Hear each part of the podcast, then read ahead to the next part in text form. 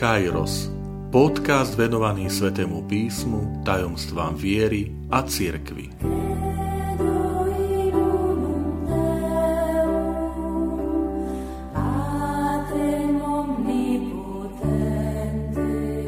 Sedemdesiata deviata časť Povolanie apoštola Petra, ako ho prináša evangelista Ján.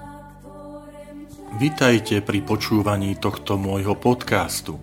Volám sa František Trstenský, som katolický kňaz, farár v Kežmarku a prednášam sväté písmo na Teologickom inštitúte v Spišskom podhradí.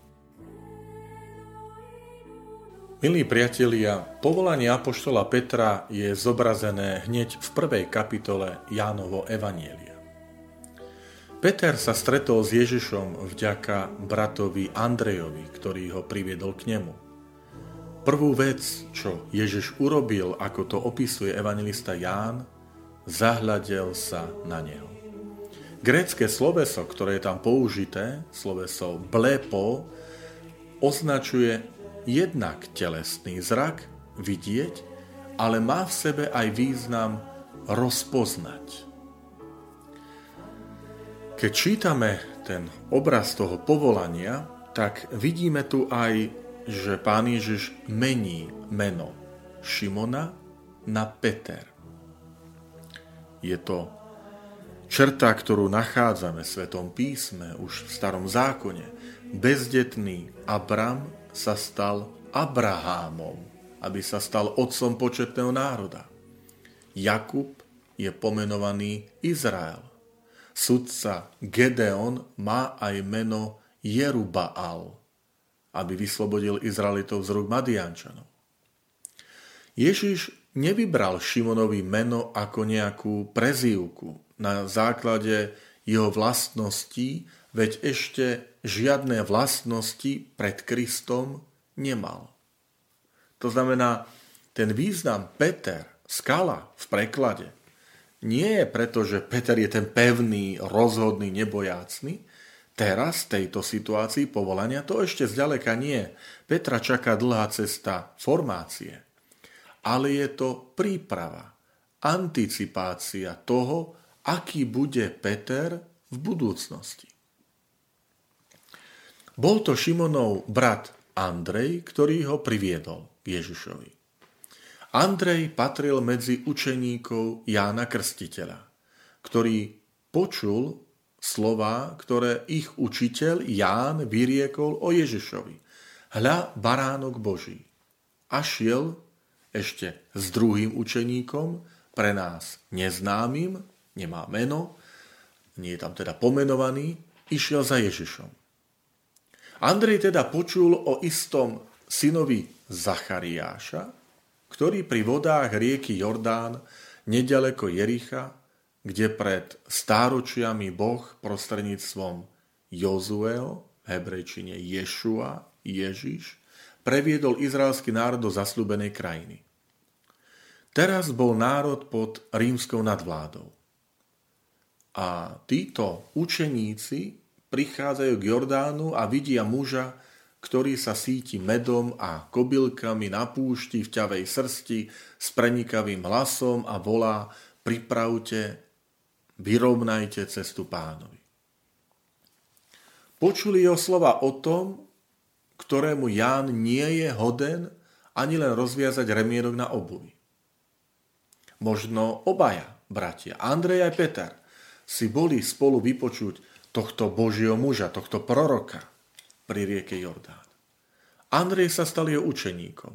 Zdá sa, že Peter sa vrátil k práci, k svojej rodine, do domu, ktorý už mal v Kafarnaume. V tom príbehu povolania sa Ježiš pýta dvoch učeníkov, ktorí idú za ním. Čo hľadáte? Táto otázka má dve úrovne. Ježiša zaujíma motivácia. Prečo? Akú majú nasledovníci motiváciu, že idú za ním? A pozýva ich, aby vyjadrili svoje vnútorné pocity, pretože na otázku odpovedajú. prečo ma hľadáte, alebo čo hľadáte, je vôbec jedna z najväčších existenciálnych otázok. Ale vidíme, že namiesto toho, aby boli sklamaní, že prečo sa nás pýtaš, veď môžeš byť rád, že máš nejakých učeníkov, tak neodchádzajú sklamaní, nereagujú odmietavo na túto Ježišovú otázku, ale príjmajú to pozvanie Ježiša Krista, keď hovorí, že učiteľ, kde bývaš a Ježiš im hovorí, poďte a uvidíte. Samozrejme, Biblistov celé stáročia trápila otázka, kto je ten druhý neznámy učeník, lebo jeden z nich bol Andrej, brat Šimona. Ale kto je ten druhý učeník, v spoločnosti ktorého prichádza potom aj svätý Andrej za Ježišom Kristom? Máme rôzne návrhy. Niektorí hovoria, že to je apoštol Tomáš. Ďalší hovoria, že je to milovaný učeník. Alebo jednoducho evangelista chcel, aby tento učeník, ktorého meno nepoznáme, zostal neznámy, zostal v úzadí ako druhý svedok výroku Jána Krstiteľa o Ježišovi, že je Boží baránok, čím dáva hodnovernosť svedectvu. Aspoň dvaja svedkovia. Alebo jednoducho, milí priatelia, v tom druhom učeníkovi môžeme byť ukrytí aj my. Aj nás sa pán pýta, čo hľadáš? Prečo ideš za mnou? Čo odo mňa očakávaš? Pokračujme ďalej. Andrej, ktorý strávil celý deň s Ježišom, môžeme povedať, že im horeli srdcia, zrazu vyhľadá Šimona a hovorí, našli sme toho, ktorom hovoril Zachariášov syn, našli sme Mesiáša. A je tam použité sloveso, že ho priviedol k Ježišovi. To slovičko priviesť je tak trošku známe, pretože odtiaľ pochádza aj slovičko pedagóg. Paidagogos je ten, čo vedie za ruku. Paisago. Tu je teda použité sloveso ago, viesť. Čiže nielen oznámiť, povedať, prísť s niekým ale priviesť. Je tu dôraz na fyzický kontakt. Možno musel presvedčiť Šimona, prekonať jeho pochybnosti, lebo koľkokrát neskôr Šimon v evanieliach, ako to vidíme, bude mať ešte pochybnosti a neistotu. Andrej vyhľadal svojho brata. Je to aktívna činnosť. Je to dôraz na spoločenstvo, na zdieľanie sa s radosťou. Našli sme Mesiáša. Vidíme tu radosť nad tým duchovným. To nie ako keď sa im v minulosti podarilo dobre predať ryby, mať dobrú tržbu. Je to radosť z Mesiáša. Milí priatelia, je to aj naša radosť. Môžeme aj my povedať, vďaka ti, Pane, že som ťa spoznal, že som ťa stretol, že prežívam radosť tú duchovnú, ktorá prevyšuje tú materiálnu. Že našiel som Mesiáša, pánovo pomazaného. Ale pri tejto príležitosti chcem ešte jednu vec povedať. Ďakujme za tých Andrejov v našom živote, ktorí nás priviedli k Ježišovi Kristovi za dar viery. Uvažujme, kto to bol v našom živote. Kto nás prostredkoval ten kontakt s Kristom naši rodičia, súrodenci, prí, blízky, príbuzní alebo možno priatelia, spolužiak na strednej, na vysokej škole, kňaz, reholná sestra, spoločenstvo. Toto je priestor aj na zamyslenie a poďakovanie sa. Komu ja vďačím, že je Andrejom v mojom živote, ktorý ma priviedol. Priviedol ku Kristovi. Keď Ján Krstiteľ hovoril o Ježišovi, je zaujímavé, že on hovoril učeníkom, že to je Boží baránok, ktorý sníma hriech. Pozor, nie hriechy sveta, ale hriech. To aj preto spomínam, že my sme naučení pri Sv. Omši to zvolanie Baránok Boží, ty snímaš riechy sveta, zmiluj sa nad nami. Baránok Boží, ty snímaš riechy sveta, daruj nám pokoj. Ale pozor, tu preklad hovorí, že Ján Krstiteľ povedal, toto je Boží barán, ktorý sníma hriech sveta. Čo to znamenalo? Baránok bol založený, tento obraz symbol, na baránkovi, ktorého Mojžiš prikázal každej rodine obetovať na Veľkú noc, to znamená v noc vyslobodenia z egyptského otroctva. Mali ho jesť, pretože Židia mali začať cestu k slobode a bolo potrebné sa posilniť. Krv baránka, ktorou namazali veraje svojich dverí, ktorá ich ochránila. Vidíme tu krásnu, hlbokú symboliku s Ježišom Kristom, o ktorom Jan hneď na začiatku povie Evangelia, toto je ten Boží baránok. Čo sa odohralo v mysli tých učeníkov, ktorí boli Židia, to znamená, oni rok čo rok slávili seder, slávili Veľkú noc, eh, to znamená po hebrejsky Pesach, Pascha po grécky, vyslobodenia z egyptského otroctva. Oni vedeli, čo znamená baránok v ich dejinách barán, ktorého im Mojžiš prikázal zabiť. A teraz Ján použije ten istý termín. Tu je baránok. Toto je pravý baránok, ktorého je potrebné prijať, aby ste mali pokrm, silu na vyslobodenie. Ale vrátim sa k tomu, že hriech, to znamená, nemá sa na mysli nejak všeobecne hriechy, ako keď sa príde na svetú spoveď, že toto sú moje hriechy, ale hovorí sa o jednotnom čísle. A treba ísť do, ďalej do Evanielia podľa Jána, do 16. kapitoly, keď je Ježiš vo večeradle. A tam pán Ježiš hovorí, že je lepšie pre vás, aby som odišiel, lebo ak neodídem, tešiteľ k vám nepríde. A teraz, ale keď odídem, pošlem ho k vám, aj keď prí, a keď príde, on ukáže svetu, čo je hriech, nie hriechy. Čo je hriech, čo spravodlivosť a čo súd. Hriech je, že neveria vo mňa. Spravodlivosť, že idem k Otcovi a už ma neuvidíte. A súd, že knieža tohto sveta je už odsúdené.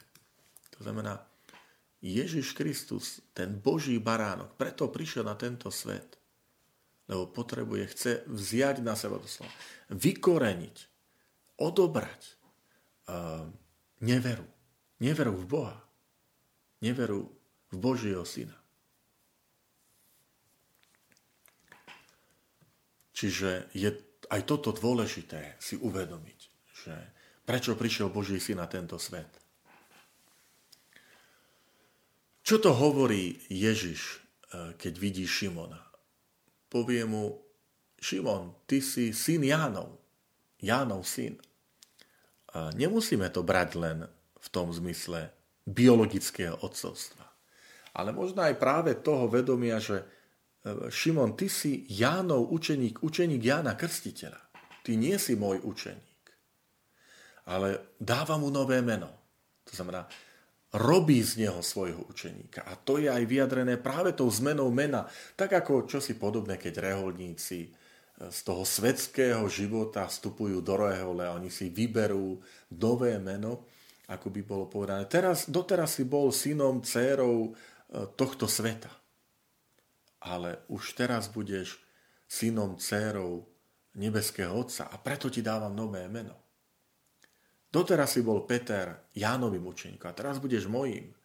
A preto budeš sa volať Kéfas, čo znamená Peter, skala. Tu sa objavuje teda meno, ktoré, ktorým vojde do, do dejín církvy. Peter, Peter, ty si skala.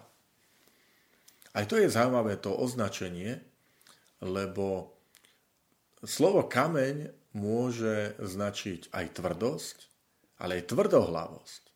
Tvrdohlavosť jednotlivca. Keď budeme e, čítať evanielium tých ďalších evangelistov Matúša, Marka, Lukáša a práve tie epizódy, kde sa Peter spomína, tak si tam uvedomíme, že naozaj častokrát Peter bol tvrdohlavý. To bol tvrdohlavec.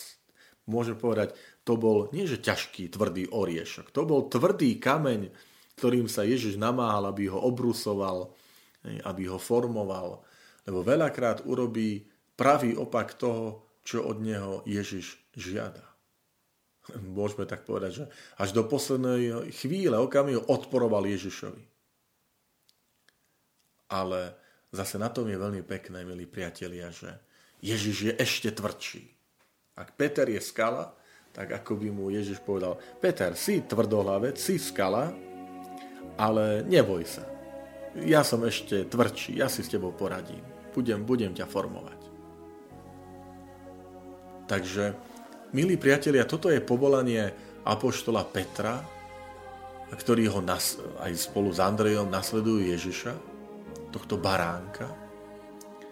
A toto je začiatok dobrodružstva, ktoré apoštoli začali e, s Ježišom Kristom žiť. A chcem vás pozbudiť, že e, byť Ježišovým učeníkom je naozaj vydať sa na cestu dobrodružstva. Veľakrát na tej ceste sú veci, ktoré nevieme predvídať, nevieme, čo nás stretne, ale zachovať si ten postoj učeníkov, ktorí zostávajú pre Ježišovi, neodchádzajú od Neho, ale ho nasledujú.